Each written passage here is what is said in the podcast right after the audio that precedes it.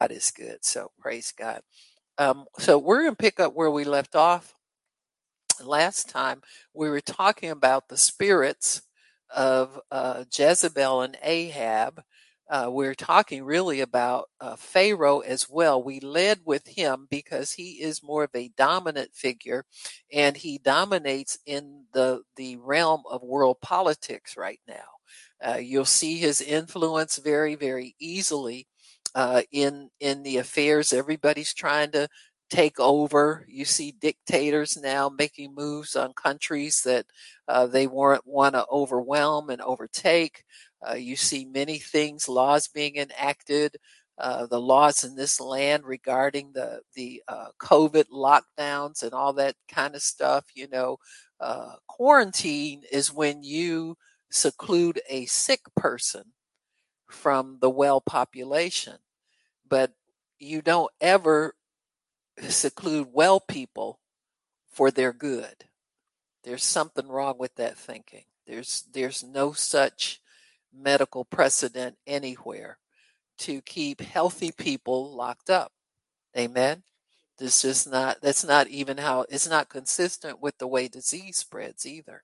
And so there are some things here, nor do you withhold certain medications from people uh, that have been proven to be effective and inexpensive in favor of a vaccine that hasn't been tested.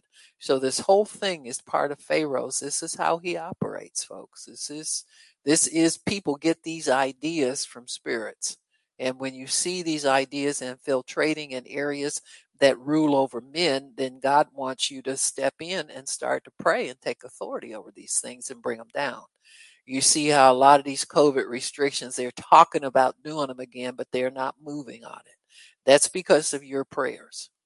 That's because of the prayers of the righteous. Amen. That is why. There's no reason why people were so gung ho on it before and all of a sudden it's kind of died down a little bit. That's a result of prayer. Prayer always brings exposure. Prayer always brings truth. Prayer always brings light. And this is what God does to expose the evil in in every area of life. It's not just relegated to government. Now we said these spirits operate wherever they get an opportunity, but they like seats of spiritual authority. They like seats of leadership. They want to control things. And so Pharaoh, Ahab, and Jezebel are controlling powers. They're controlling spirits, and they will attack the minds of people who are in charge of things and give them what seem to them to be uh, reasonable ideas and reasonable uh, interventions and reasonable things you know is if your reasoning is dark all the way down the line it's you're going to come up with dark answers to things.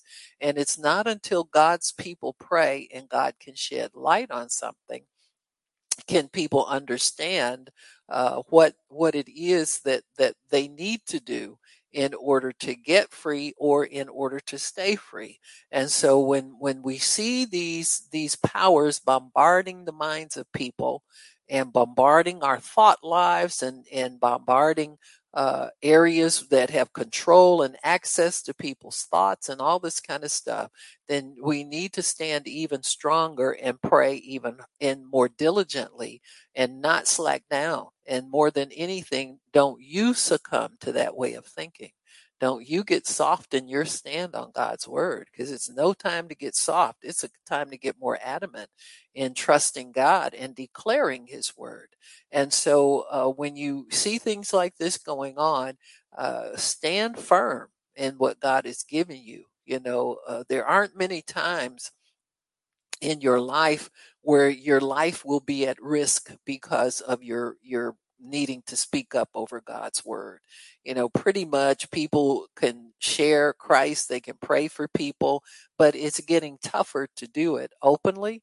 It's getting tougher. We've had some subtle uh, subtle attacks on free speech. We've had subtle attacks on Christians preaching, but they're getting more blatant now. And why are they getting more blatant?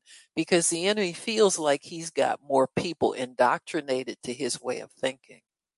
He thinks that he's got more people indoctrinated to his way of thinking because he's been at it so long. and because his his voice is loud it's it's it it controls the airwaves it controls social media it controls so many different areas and so he's getting bolder because he thinks he's got more support and more people who uh, think the way he's telling them to think and so as Christians, we can't be intimidated by this. We, we still have the same work to do. Amen. It's, it's wonderful that God gives us one command, go ye into all the world and preach the gospel to every creature. And it never changes. Amen. It doesn't change depending upon what the devil does. It's just always the same. It's, it's like, what are you going to say on my behalf? What are you going to tell the people? Are you going to tell them the truth?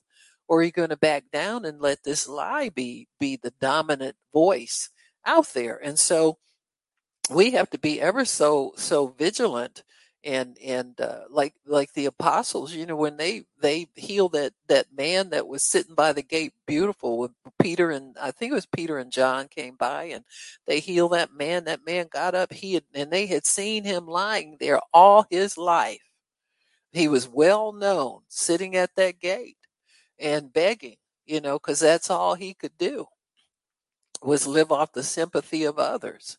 And you know, he wanted to be well. And when they looked in his eyes and saw that he had faith, and they told him to get up in the name of Jesus, and it turned that whole town upside down. Well, God doesn't care if he gets you in trouble. He wants to get his work done. He said, You're going to have trouble if you serve the devil, you're going to have trouble. If you serve me, you'll have some trouble, but it'll be worth your while. I'll come to your aid and your rescue every single time. Amen.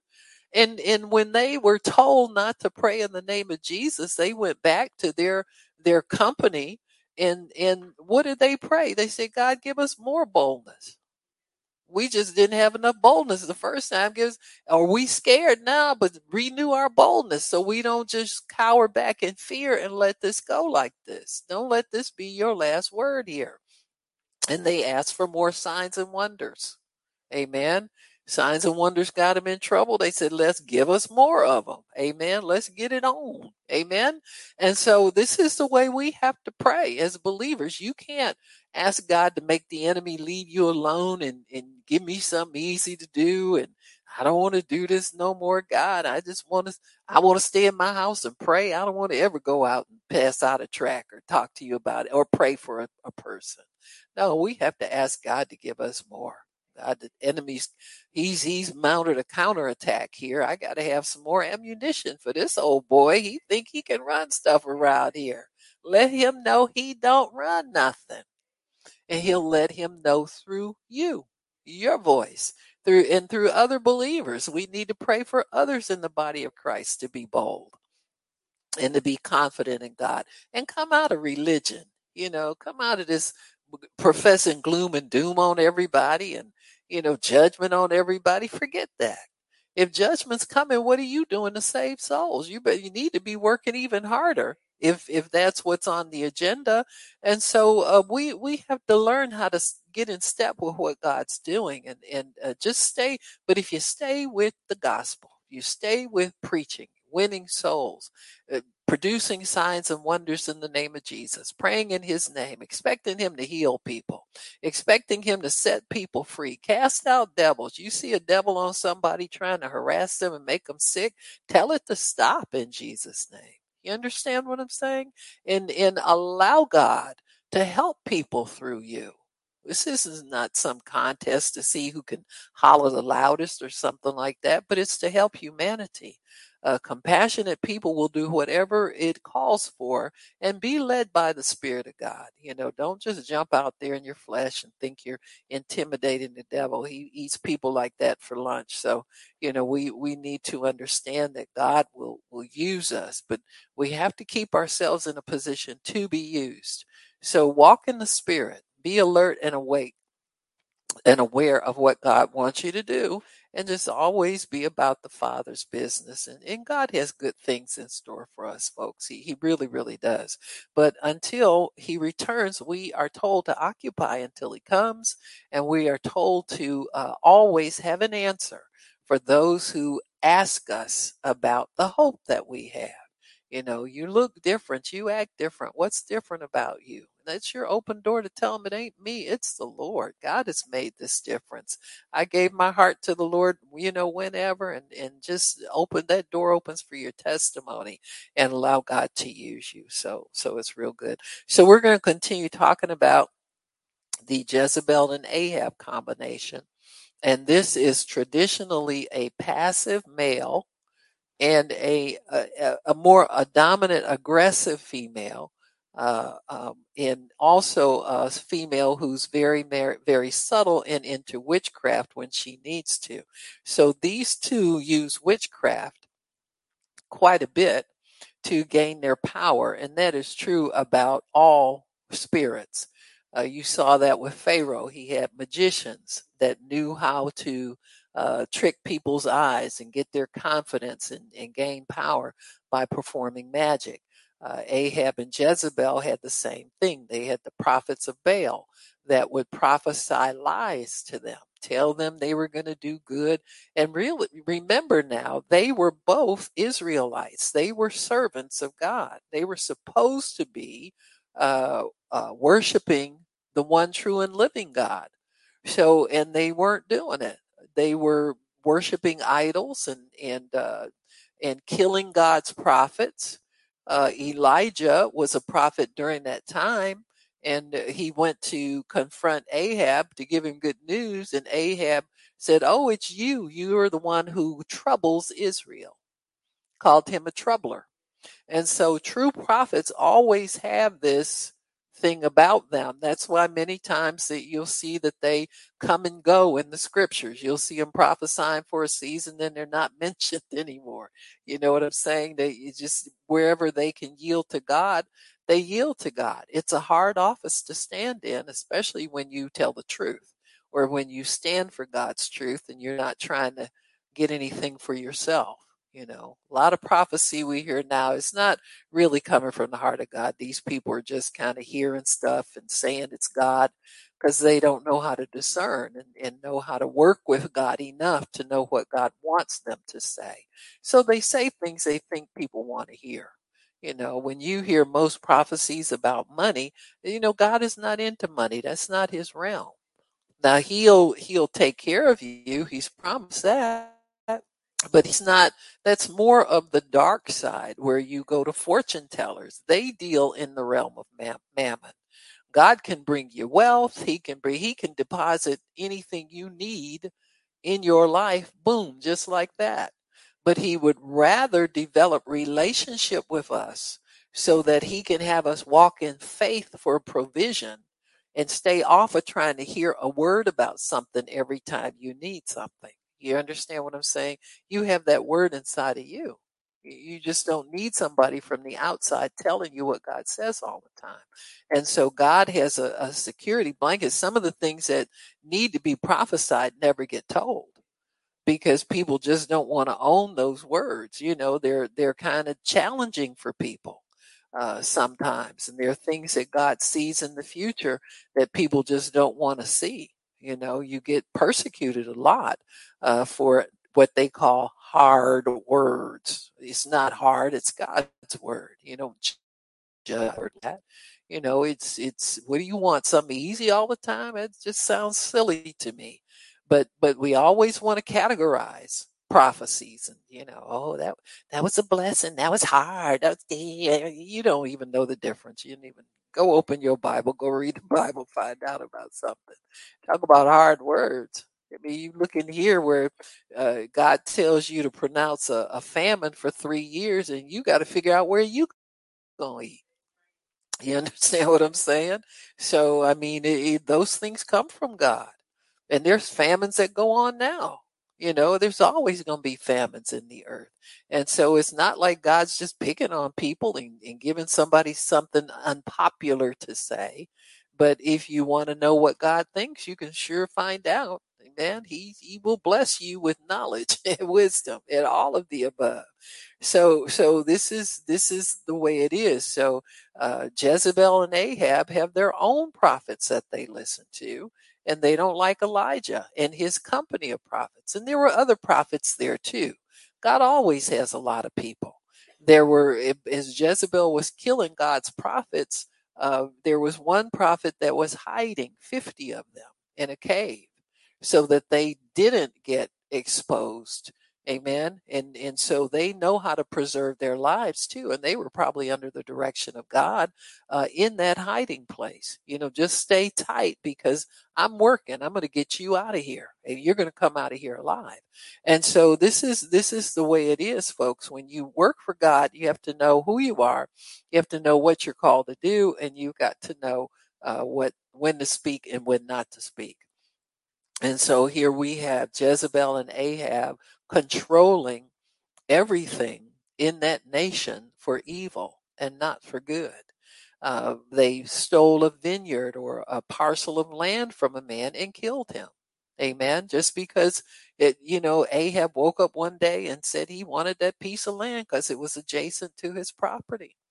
He was the king, but kings were supposed to respect boundaries. Amen. Because God gave that man his land.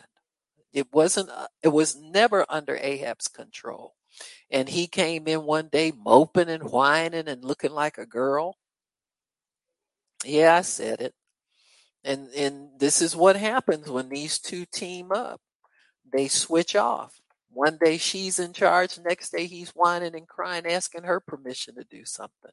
And so she asked him, What do you want? He told her he wanted that that man's uh, vineyard that was right next to their property, and she found a way to get it from him and kill that man and take it away from him, and just handed him the papers. Okay, now what else you want? You see what I'm saying? See, this upside down relationship is what they create. And they create it in families, married couples. They create it in, in singles, you know, people who don't get married, but, you know, can't can't decide to get married and can't decide to move on either you know those kind of relationships. Anything where where it's not covered by god's word. So if you're in a relationship you need to get it covered in god's word and you can't live with somebody out of wedlock and be covered by god. That's just not the way it operates. God god is the one who developed marriage. He created marriage. He created that to shelter the husband and the wife. Amen. It's it's all marriage is already the rules, the regulations, all that's already decided. You can't come into a marriage and decide your rules and regulations. And so Jezebel and Ahab like to keep a bunch of confusion about stuff going on. They'll confuse what marriage is for. They'll confuse who can marry. So now that you see same sex marriages, calling them marriages, and get people confused about what what they can do and what rights. And once the devil gets in a person's mind they need deliverance before they can come out of that. You just don't don't all of a sudden start thinking right. Somebody has to pray and somebody has to bring you truth and somebody has to confront these things on an open basis so that that people can come to a knowledge of the truth God wants people to live in truth. You can't, as a Christian, say, well, you know, that's them. I don't have nothing. Oh, no. No, no, no, no, no. No, no. Do you understand me? If you live in truth and God tells you to preach for Him, and He says, as I would be, what do you think Jesus would say to gay people? Do you think He'd tell them it's okay to be married? And it's okay to know. He tell him, go and sin no more unless a worse thing happens to you. And there are worse things. Do you understand? But we haven't seen the worst of things yet. And because the devil's got something cooked up for his people all the time. This is their payoff. Your payoff for, for living in sexual sin is venereal disease. Sexually transmitted disease is what they call it now. And, and it's getting worse they're finding more now there's been an upswing in congenital syphilis in newborns. Newborn babies. Never did anything wrong to anybody. Now they're bearing the brunt of their their parents sin. Do you understand what i'm saying? So so the the devil finds a way to get in there and even though you may think you're free of it he's you've got offspring you got loved ones. You got in God, and the devil will tamper with anything that he can tamper with, so that he can cause you harm, and he can cause destruction, and he can cause cause upset. So repentance and living for God is the way out of their power. They have no power against the blood. Once you're obedient to God, once you're born again, and you're under the blood of Jesus, that covering, and you you live upright before him, then that is your protection, that is your shelter, and that is your safety. And that is why we preach the gospel. We want to bring as many people as we can under that covering and under the protection of God so that we can live normal lives. So you as a Christian, you have no right to tell a homosexual they live okay. It's okay the way they live. You don't go pick fights with them you pray and you ask God an open door to give them truth. Amen. And and always be willing to give truth to people. I see many people now they uh they go on college campus, you know, the these conservative uh, younger generation of people, they'll confront people who are transgender and tell them, "You're not no man, you're a woman. You're not no woman, you're a man." You know, just tell them the truth. Sometimes you're the first person to tell them the truth. You don't know. Amen. So always have truth on the inside of you. You know, we love people. This has nothing to do with loving or not loving. Amen. This has to do with truth. And it has to do with obeying your mandate in the earth. If there's no truth in the church, there's no truth in the earth, folks. You just you just got to got to understand that. And so we are here to bring truth to people and, and to offer them a way to abide in truth, a way to live in truth, a way to live for God, a live, a way to live free of the devil's power. And, and we've got to recognize these, these powers when they come about. And so Jezebel and Ahab are in charge of uh, gender confusion. So we'll talk about that a little bit more. I know we we started talking about it some last time. We talked about how uh, this pair is moving through the court system and how they're able to get leverage in the courts now because they have set the world up for being intimidated when they tell truth. And so we've got to understand as believers that you have authority over these spirits. If you take authority over them and keep authority over them and understand their tactics and understand that they're always trying to, to tell you you can't say something. You can't, you can't, they hate prophets and they hate prophetic people. They hate people who speak the word. That's what prophetic people, you don't have to prophesy to be a prophetic person. You just have to have the word of God in your mouth. Amen. Anybody can speak God's word in faith. Amen. So believers are prophetic people. We're people who declare the word of the Lord. Amen. And so when you declare God wants you well, you're a prophetic person. When you declare that by his stripes we are already healed, that makes you a prophetic person. And so these these two hate the word of God. That's why they killed the prophets and they were hunting them down all over Israel just to make sure they don't speak. They hate the word of God. And whatever they can do to intimidate people not to speak God's word, that's what they do.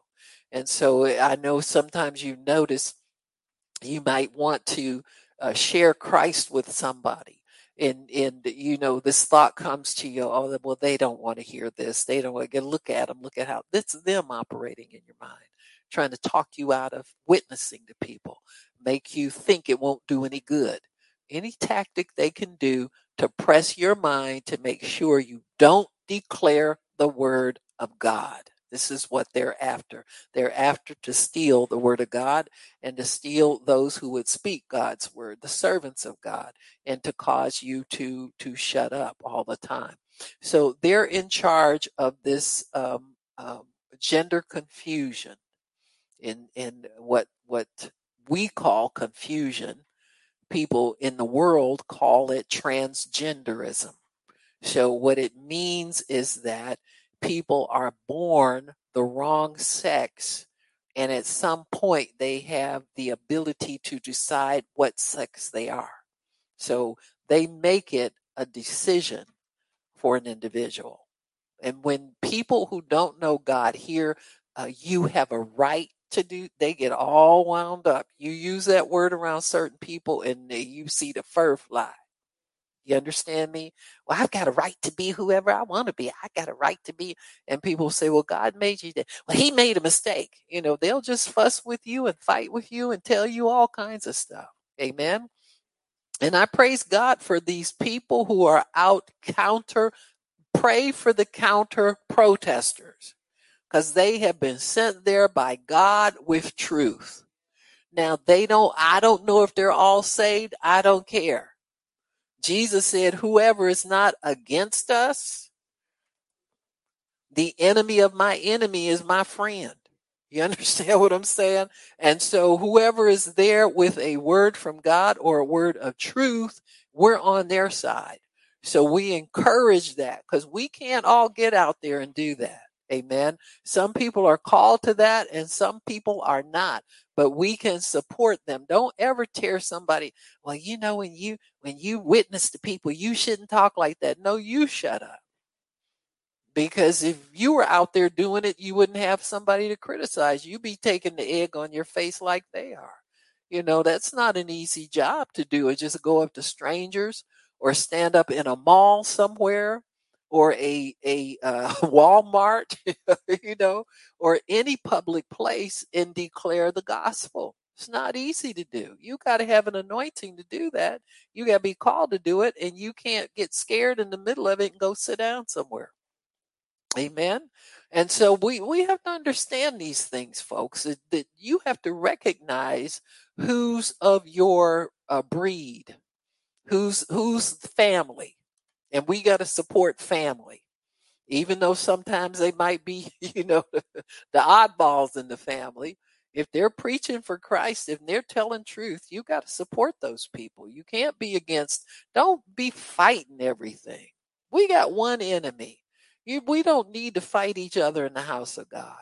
Come on now. You did, you know, maybe I don't, I, you know, if, if, if I like to, to, uh, tell about people who have done great things for God and you don't think they were saved, keep that to yourself. I didn't, we can't say most of them are dead now anyway. We can't save them one way or the other, but they left a mark. Why don't you go out there and try to leave your mark? Amen. Some people just leave confusion. They think they're preaching the gospel, but they leave a trail of confusion and a, a, trail of criticism of people. You know, we don't, we need, we don't need critics. Trust me, if somebody is preaching for God and they're wrong, God knows he, he lives inside of them. He can certainly straighten them out. It's not your job to straighten out everybody. And so, you know, get your own house straight. You know, most of those complainers, yeah, well, who in your house is saved? I don't know. I'm the only one. They don't go to church. Well, you need to work on that. You know, you need to work on that. And so everybody's got work to do and everybody's got a job to do. So this gender confusion is Jezebel and Ahab. It's their domain because they were a confused couple half the time she was acting like the boss and he was the underling and, and vice versa. And so when you see this combination, you know it's not upright before God. It's not the way God intended things to be, nor did he want a, a man in charge who's going to intimidate everybody and try to boss everybody around in the flesh. So so you get all of these weird combinations when the devil is is busy with people. But at the end of the day, they work together. And this is something that you got to understand. Even though they seem to be enemies and seem to be at odds, they are working together. They give the impression that they're against one another, but but they get along. They're thicker than thieves. Amen.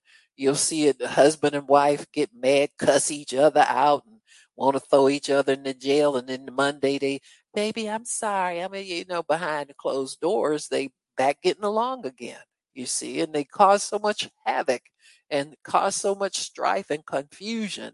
And, and that's, those are, are their weapons. They, they want to tear things up, but they work together tearing it up. Amen. And so we got to understand this, be aware of it, but examine the fruit. Whenever you can examine fruit and see that it's not godly fruit, you know that the devil's working here. Amen. So they produce fruit that is not uh, godly fruit.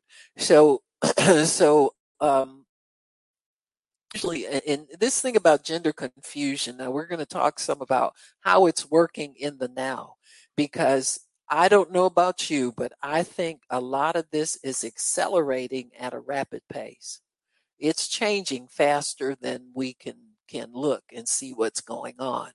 Um, there, and I'm going to talk some about gender confusion in the world of sports because this is where you're seeing it being played out, where the devil wants to get noticed. This is his thing. He wants attention. Why? So he can influence people. He's an influencer. And so he is influencing people through these outrageous uh, situations that we think, well, who would be that crazy or who would be that, you know, first of all, most, most of this is coming from males who are infiltrating female sports. You don't, you see very little the other way around. Amen. So there are males who are transgender infiltrating female sports. And this has gone on for a while now. Um, there was a, um, uh, back in the, I think it was as early as the 1970s, this man, transgender man, Christine Jorgensen, played tennis. And um, and uh, was allowed to play in women's sports because it took everybody by surprise. And this is how the devil gets involved in stuff. He it's a shock factor and nobody saw it coming. Nobody knew it was going to affect things for so many years now. But that one seed has has produced a lot of fruit. It may take a seed a while before it catches on.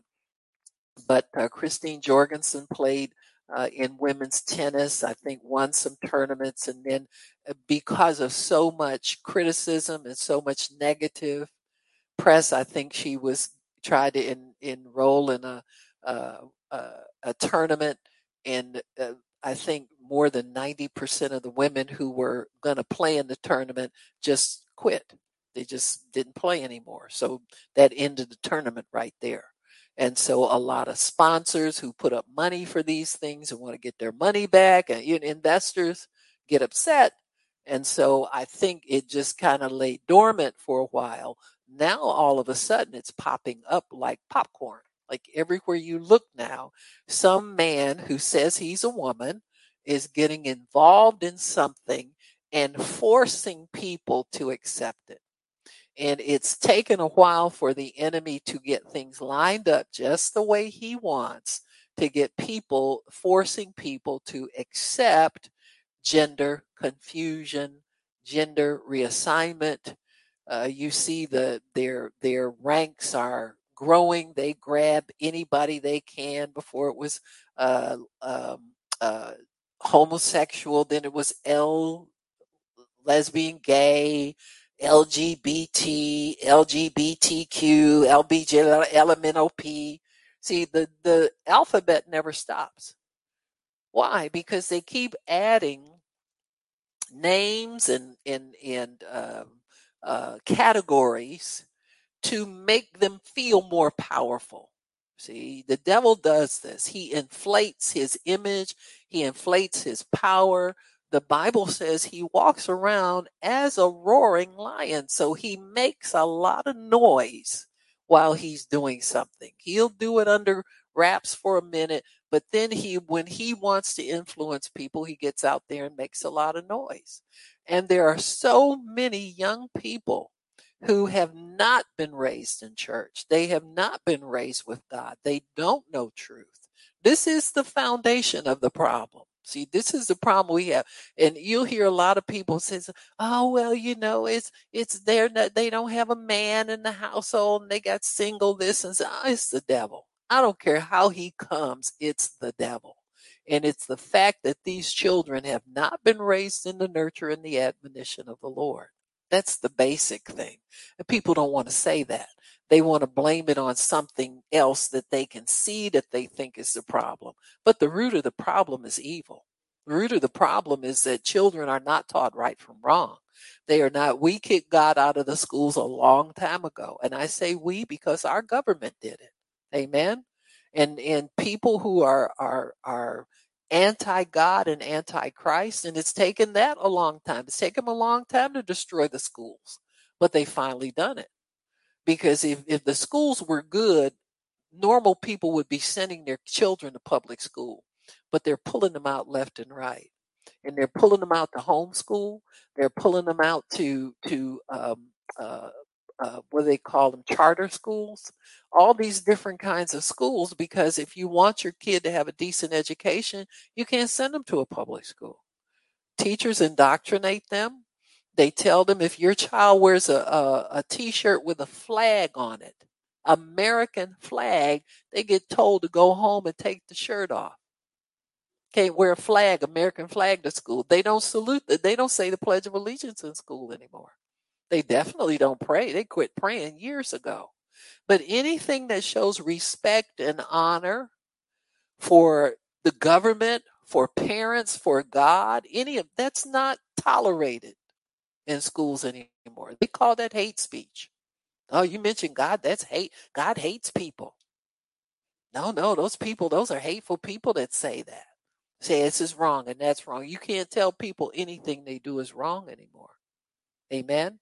Because if you do that, you'll get sued for hate speech. You got me? And so as believers, see, we're around believers all the time. We Christians live a kind of an insulated life. We can't afford to do that. We have to make a difference.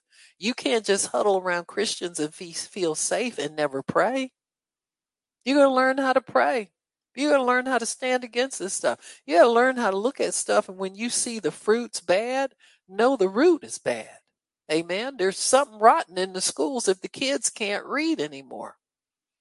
They, some of these high schools don't even read at fifth grade level and the math is worse.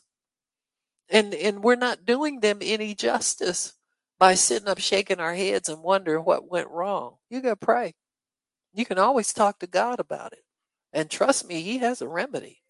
But we got to be willing to fight. We got to be willing to take up arms and and hit the devil and make him leave stuff alone. So this gender confusion thing that goes on, uh, in in in it, it seems that there is a a movement here to um, intimidate women, to um, harm them, to steal from them, and to hurt them in this because men are allowed to, and this is through all women's sports. Um, there were there was at least two women that I read of who were in the female uh, boxing, and they allowed two transgender men to come in in this arena. And how many of you know that hatred is hatred?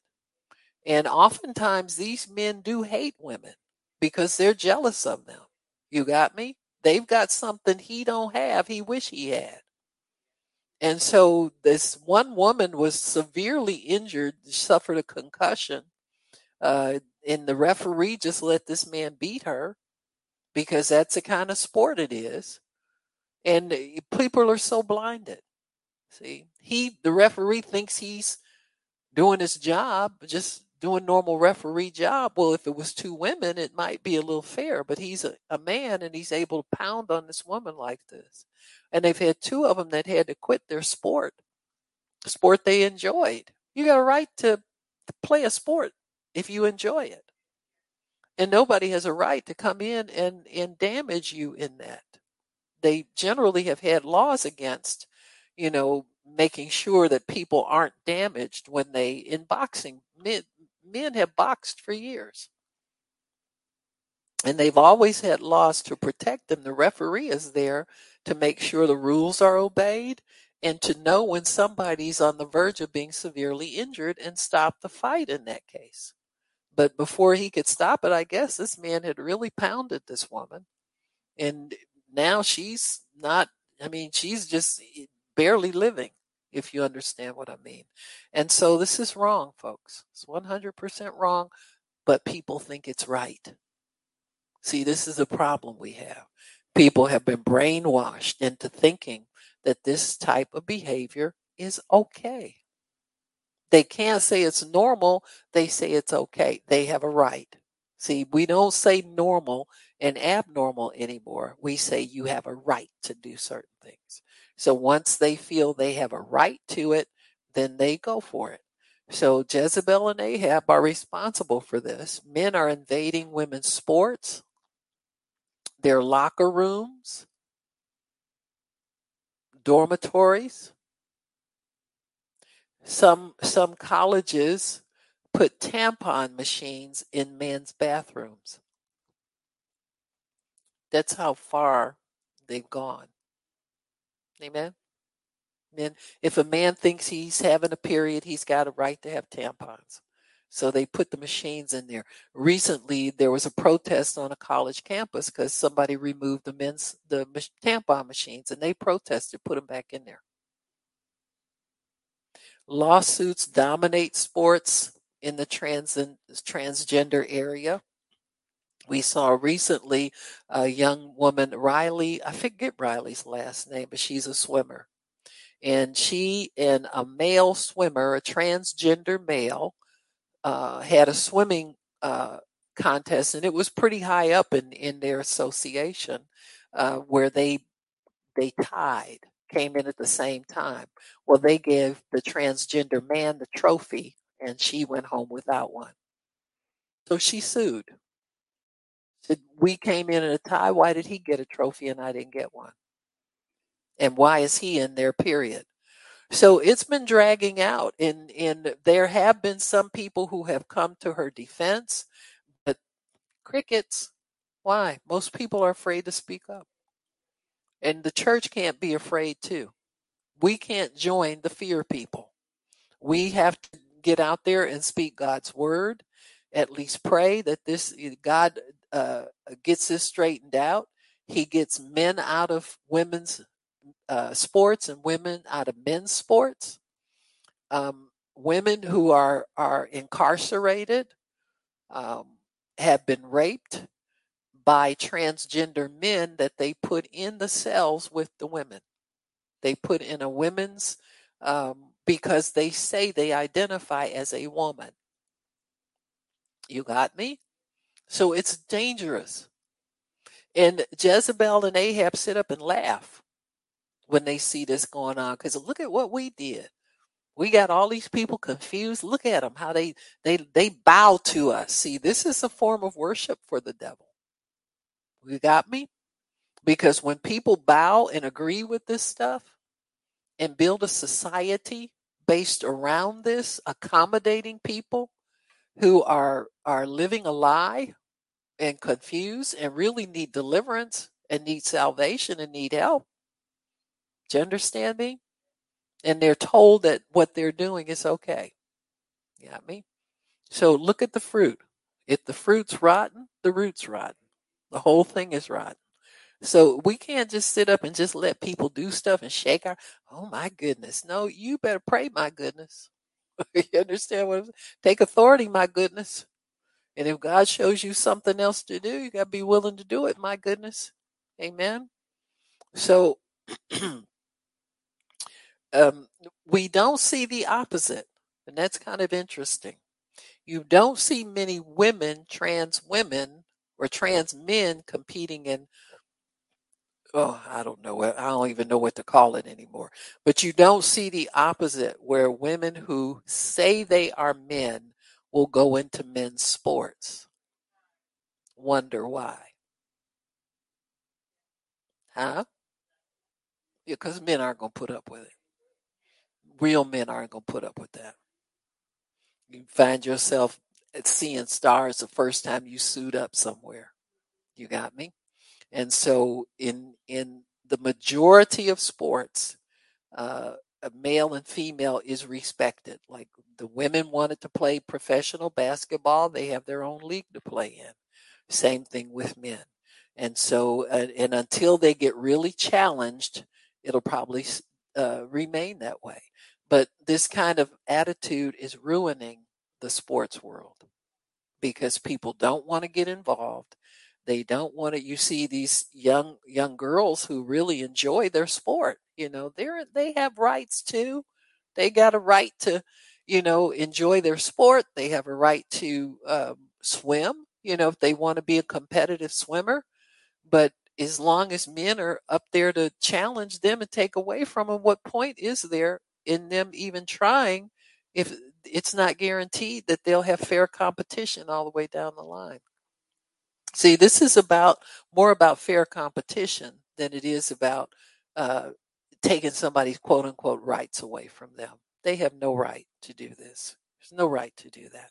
You have no right to insist people enter into your delusion. If you want to think you're something, you eh, you help yourself. Until God delivers you, I guess you're to be stuck like that. But you have no right to impose that on general society and then penalize us people who are normal because we want to hold on to normal and we challenge your your view of who you think you are amen? With god's truth. Well, this isn't opinion. This is god's truth. He made a male and female from the beginning. God made you the right gender you were. So so this has been going on for some while where people are are allowing this type of delusion and even encouraging it and promoting it. In many um, uh, school systems, they are allowing books now in the library and in the classroom that tell children that they don't have to be the gender they were born with. And they tell them, they get them to question whether they're the right gender or not. Hath God really said? It's the same old trick, the same old thing. Has he see this is this is where the enemy gets a foothold. He eh, Satan is so um he's confused. This is what you got to understand about him.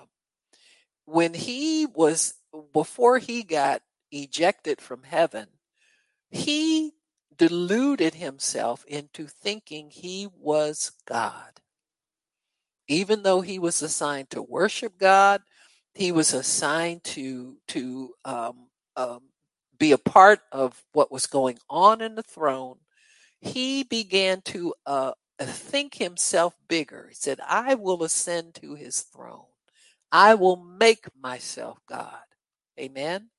And eh, where do you see him operating where he's most effective is in that area with people in their identity.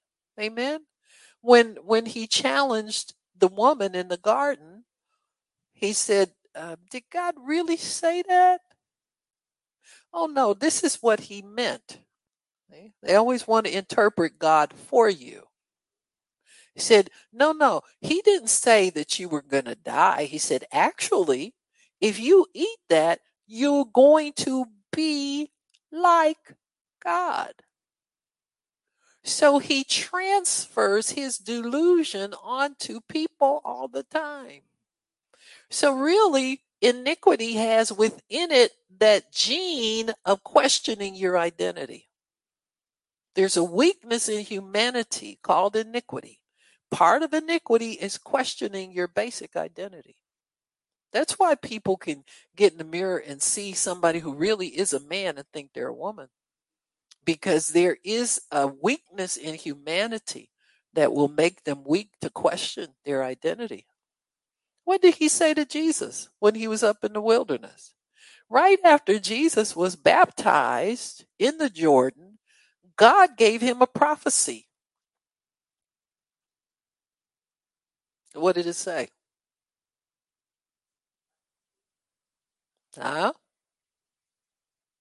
After he was baptized and the heavens opened, Spirit descended on him as a dove, the voice from heaven said, What?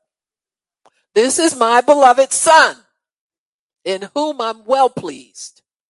What's the first thing the devil asked Jesus? If you be the Son of God, see that delusion about identity again. He puts that on everybody. He puts it on everybody. when you when you first get saved, the first thing he'll tell you, you didn't really get saved. You're not different. You haven't changed. It's your identity again. He attacks your identity over and over and over again. Your identity really is the foundation of your life. And see, he's taking that male female identity from humanity now. Why? So he can stop life. He wants to kill. He wants us to cease to exist. He wants to get rid of those who are made in the image of God. He hates that. And why how does he do it? Through stealing our identity. He can get you confused, get males thinking they're females and vice versa. You don't have children. You don't go forth and multiply anymore. You got to have a straight identity about that to be, even be able to reproduce on the earth. So it's not enough he's killing babies. Now he's got another. He's always got no, another further to go in his delusion to steal, kill, and destroy. And he's destroying people. There have been several um, uh, uh, people, uh, several uh, uh, um, Congress investigations in Congress into uh, the whole transgender, the way medication is used, puberty blockers, genital reassignment surgery, all of this. And they have had a string of young people come in and testify about how horrible their lives are. They said, they did this to me when I was 12 years old. I was 11. I was I, I got a book in school and I read it and it said that I might be a man or I might be a, might, might be a boy or you know vice versa. I might be the wrong sex. And I mentioned it to my teacher. And my teacher never told my parents. No, they have laws now where you don't have to tell your the kid's parent anything. How'd that happen? Let me see. Hmm. Oh yeah. We sent them to daycare, we sent them to school, and we never looked back and checked on them. Amen while you were sleeping, crazy things happen. And then parents are too busy. Well, I've been working all day and I don't have time. You better get your homework and do it. You don't even notice what they're reading. See? A distraction. The two paycheck household has destroyed the security of the family. No, and don't make excuses for it. If it's true, it's true. You just have to find another way. Listen, when my parents my parents took care of us, my mother stayed at home with us. And we were thankful. We didn't have a lot either. But what we had, we had. And what they felt was important was making sure we didn't talk back to nobody, we didn't sass nobody, we wouldn't fast, putting on lipstick too soon. You know the whole nine yards not letting you advance too fast and grow up too fast before you were mentally ready to handle the responsibility of it. It was part of it. The other part was that you went to school to learn. You had to get good grades or they weren't pleased with you and you knew it. So the basics, they were preparing their children for life. And it never dawned on them that somebody else could do it better. You know? My mother, because she stayed at home, she would keep the children of some of the working women. There weren't many of them, but she would keep their children sometimes. And the children were, were always a little moody, a little melancholy, a little this, a little that, and, and needed a lot of attention, that kind of thing. So there's a fallout from it. Don't pretend like there isn't. If there's problems, there's problems. Own them and fix them. There's a fix for everything, but you got to own it first. You can't assume that everything's okay. So now the government thinks they own your children. Took them a while. I would say four or five decades, but now they own your children and they can go to court and prove it. You want to tell the, the child they're not transgender, you can't.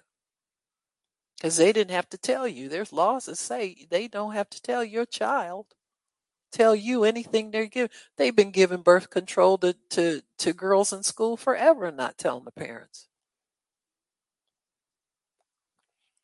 under reproductive rights. What reproductive right does an unmarried 12 year old or 13 year old have? Do you understand me? So we got to get Jezebel and Ahab out of the court system, folks. Make them put them, uh uh you reverse them laws. You give people control back. You know, every time they have elections, read the issues, read the fine print, and see what's being. Don't listen to the propaganda that they put on the airwaves. Go read it for you can go online. There's no excuse for ignorance now. You can go online and read anything about anything. But look at what you're you're saying yes to and what you're saying no to. Amen. So that you can can understand how to back up your prayers. If you're praying to God for these things to stop, you got to back it up with your vote. Amen. And understand that you can't talk both ways and see God's results. So you got to know these things. People got to take their heads out of the sand and, and just be able to confront these things wherever they see them. So we see the courts eh, are backed up with cases having to do with transgender, and they call it mutilation because that's what it is. They used to say transgender surgery, but that's not what it is. You talk to some of these people that have um, have permanent catheters in because they have tried to take and reconstruct their their sex organs, and it didn't work out. So they they can't use uh, urinate properly. They can't. It's just a mess. Some of them have continual infections. They're on antibiotics continually. So this has been an experimentation on people who are confused and just wound up telling the wrong person the wrong thing and got caught up in a vortex of and and the devil's laughing. He's having a good time with this. Why? Because he's making people's lives miserable. If he can can cut away the genitals of one person, that's one person that can't reproduce. And he's after humanity and killing humanity as fast and as as as um, uh, painful as possible. Amen. So the enemy makes uh, threats to speaking out. Why don't we go there in 1 Kings chapter 19? This is how Jezebel and Ahab operate. This is after Elijah has killed all the prophets of Baal. This was necessary for them to get water again. There's a drought that ended he had a conversation with Ahab and told him that this drought is going to end. And so uh, first saw him, who troubles Israel. And so uh, he he was able to assemble all of Israel up to Mount Carmel, where he had a showdown with with uh, Baal, his god, and Baal. And this was necessary because there were a lot of Israelites that were worshiping Baal. They had a lot of little groves that they set up and little altars they set up, and they would make offerings to Baal. And God said, Okay, I've had enough. I'm giving them one last chance to serve me, to repent and come over to my side. And so when Elijah goes up to Mount Carmel, he is able to convince the people uh, that that the Lord was God because he put they made a sacrifice and he called on the prophets of Baal. He said, We'll set up a sacrifice here, and I want you to call on your God first. And the Bible says they called on him from early morning to late at night. Uh, uh, demons like bloodshed, so they cut themselves so that they could shed blood so Baal could show up, and he never showed up. And Elijah said, What's wrong? Is he busy? Can he hear? Holler louder, whatever. But, you know, get him on the phone. So if he can come here and light this fire under this sacrifice, we'll know he's God. So when Baal didn't, Elijah called an end to that nonsense they were doing, and he told them to find water and pour on the sacrifice. And he said, Call on God. And he told the people he He said that by fire he's God. Now, Israelites knew this. Their God always answered by fire. Amen. And still does. Jesus baptizes us in the Holy Ghost and Amen. So the God, it's consistent throughout the Word of God. The God who answers by fire, He is God. When the first uh, sacrifice was made under the Mosaic law, God sent fire from heaven to light that altar. Now they had let it go out and they had gone off and quit worshiping God, but He always lit His own fire. You don't strike a match and have an altar to God. Amen. And so Elijah said, The one who answers by fire, he is God. And, and says, The fire of the Lord fell and consumed the burnt sacrifice, the wood, the stones, the dust, and licked up the water that was around the trench. So God is a consuming fire. So he answered, and the people of Israel saw it and they repented. They said, The Lord, He is God. And so Elijah then told them to get grab the last prophets of Baal and kill them all. And they did. And so when Jezebel heard it, 19 verse 1, it says here, Ahab told Jezebel, now there he goes whining like a woman to his wife, all that Elijah had done and how he had slain all the prophets with the sword. Then Jezebel sent a messenger to Elijah saying, Oh, let God's do to me and more also if I do not make your, if I make not the life, your life as the life of one of those. In other words, tomorrow, this time, now she's borrowing his words. Amen. Haven't we seen that phrase in the Bible before? About this time tomorrow, she got enough nerve to set a time on where she's going to do. So she sends messengers to put fear in the prophet of God. Amen. And and when people uh sometimes you will sense that you know i don't know if i should tell so and so this or you know you you feel like god has told you to tell somebody something and you just feel nervous about it or feel fear about it. Now, sometimes that's just human flesh but if it's a word from god and it must be delivered it's a messenger from her it's not her. She don't come down and talk to people she sits on a throne. She'll send messengers though. Messengers really don't have mo- much power other than what they say so these are just voices that we hear. And if we'll obey them and we'll bow to them, we'll miss what God has for us to do. And so she sends this messenger to threaten Elijah and say, Tomorrow, this time, I'm going to kill you, and yada, yada, yada, yada. And Elijah runs from her. Amen.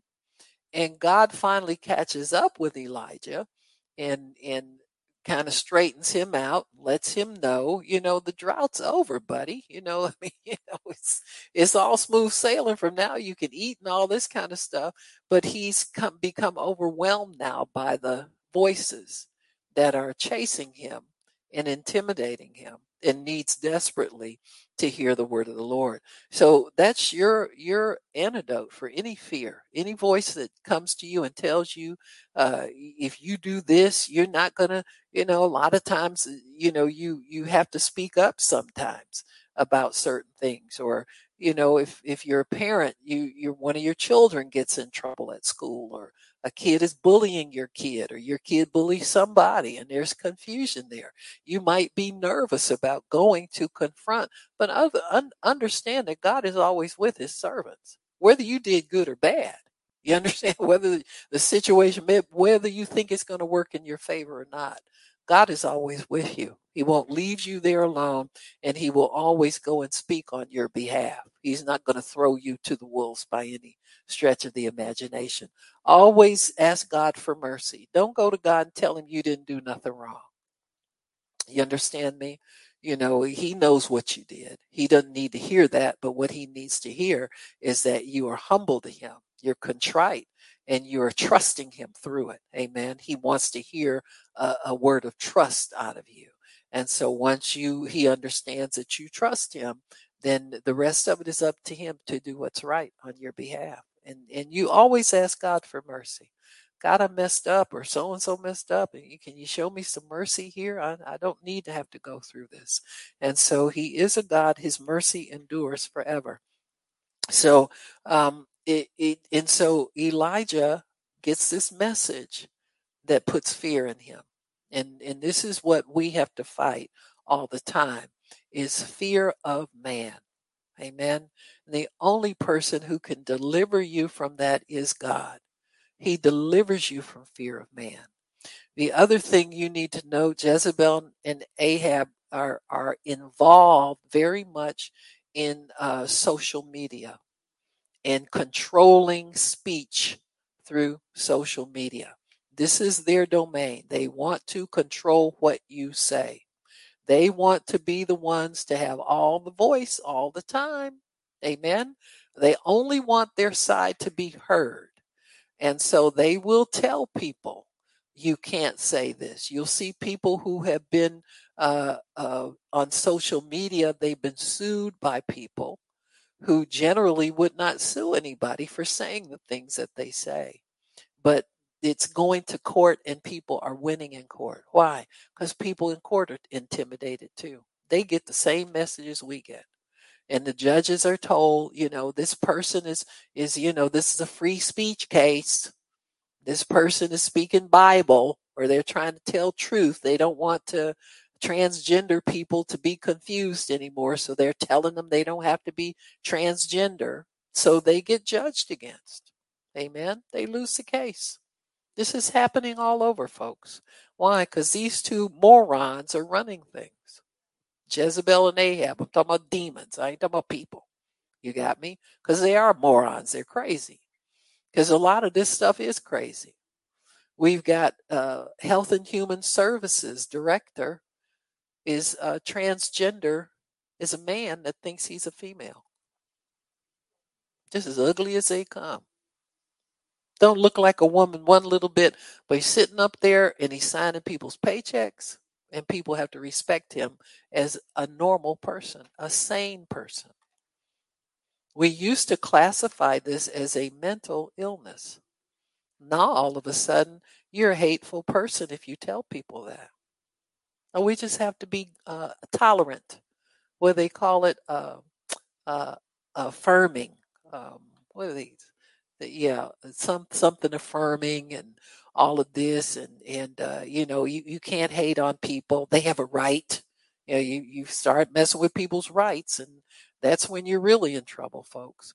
So uh, this confusion has increased. It's, it hasn't gotten any easier, which means that our prayer and our determination to bring it down, you're bringing down Jezebel and Ahab, not people, folks. We don't wrestle against flesh and blood. You know that. This this is bigger than just a human being. You know, humans can be easily convinced one way or the other. God can convince these people of the truth, but He's got to have somebody who's willing to tell the truth. The truth just doesn't come out of thin air. It has to be declared and it has to be spoken. And so pray for these people. Some of these young people who are going on college campuses and refuting these lies. Pray for them to be heard because they'll they'll get to the point people shout them down so much that they can't speak. They have to cancel their speeches all over the place. Why? Because the devil's people are so crazy. They figure the louder they get the more intimidating they are and and some of these people are, they foam at the mouth and spit when they talk and don't even talk in a normal tone of voice anymore this is totally demonic and so anybody who's ever had to deal with this can tell you what, what the atmosphere is like in these places. And so it's these young people are being deceived, folks. They're being deceived by an evil devil who started out in heaven okay, and then he developed an identity problem. And he's been giving people identity issues ever since. So we're going to pray and we're going to ask the Lord to stop this madness, raise up more voices. That this is what we do. We know that uh, prophetic people aren't your normal run of the mill Christian. Most Christians just want to, uh, they don't even pray. So, you know, prayer is something that's rare. It always has been in the church. So it's not like we're the only ones doing anything right. I wish there were more of us. But but it's rare that you find people committed to prayer. Why? Because they they feel like they got other things. They well i got to take care of this and i got to do that and i don't have time yada yada. You understand what i'm saying? And so there's always some excuse but we don't make excuses. We just allow god to use us and, and uh, gladly so because we want to do the will of god and the will of god is always toward true liberty true freedom the truth of his word that people would know the truth and it would set them free. Amen. That they would get truth in their inward parts so that they have another voice telling them, this is not right. Look at yourself in mirror. You're not a man, you're a woman. You're not a woman, you're a man. You understand what I'm saying? So they need truth in their inward parts. And that's what we're going to impart to them today. We're going to pray for uh, crimes against children, that this is a crime against our, our people, our children vulnerable children. And so we're going to pray for this to cease and for God to be glorified in everything. Father in heaven, we thank you for allowing us this opportunity. We're in your throne room, Lord, because we've been invited there, because the blood of Jesus has paid for all of our iniquity, all of our sin. Father, we renounce uh, Jezebel and Ahab. And we thank you, Lord, that we are free from that power in our thought lives. We don't have to have sympathy with people who are wrong and who are deceived, but we can preach truth and we can declare truth so that they can receive truth in their inward parts. So we thank you, Lord, for washing us clean in your blood. Forgive our sins, Lord. Cleanse us that we might come in your presence and we might pick up the mantle of prayer and declare these things to be thus and so in the earth. So let it be uh, on earth as it is in heaven. Let it let let the earth be free of the devil's dominion, the devil's control, especially in our government and in our courts and in high places that make decisions that we all have to live with. So we thank you, Father, for eradicating this problem, removing this from our midst. And we thank you. We bind the lust, hate, and murder triad. We break spirits of stupor and folly over parents. We lose godly wisdom over parents. We declare our homes upright before you, Lord, that the hearts of the fathers turn toward their sons and the sons toward their fathers.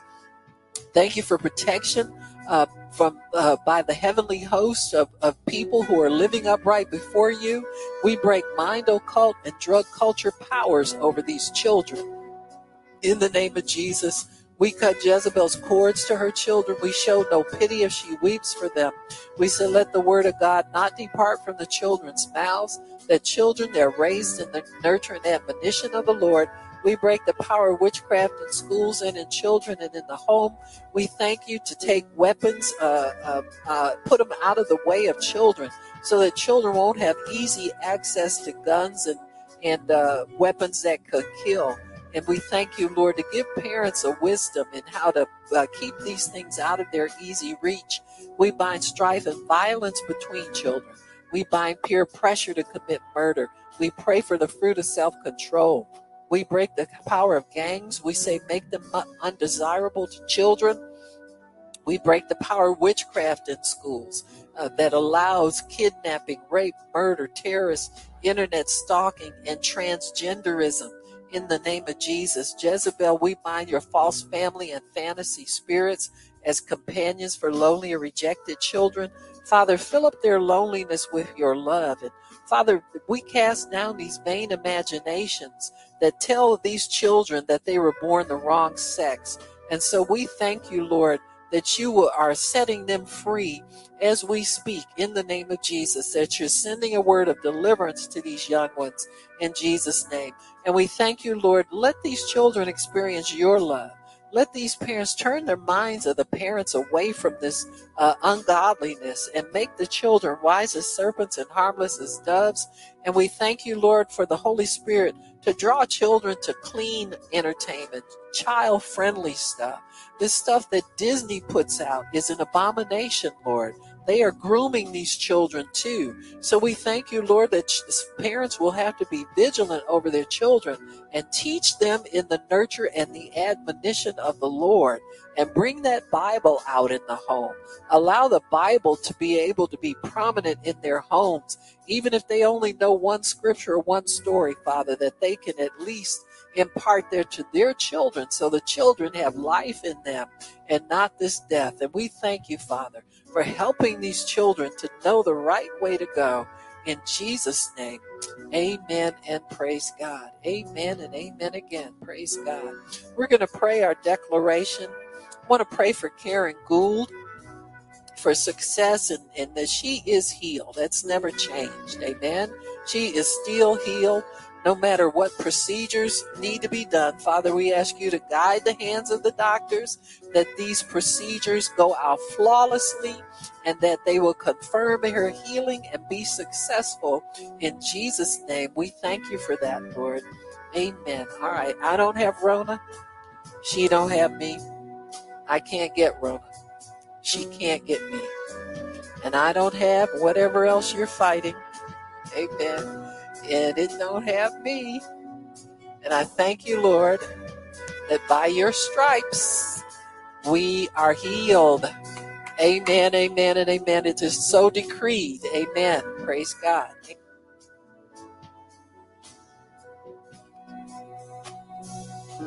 Amen.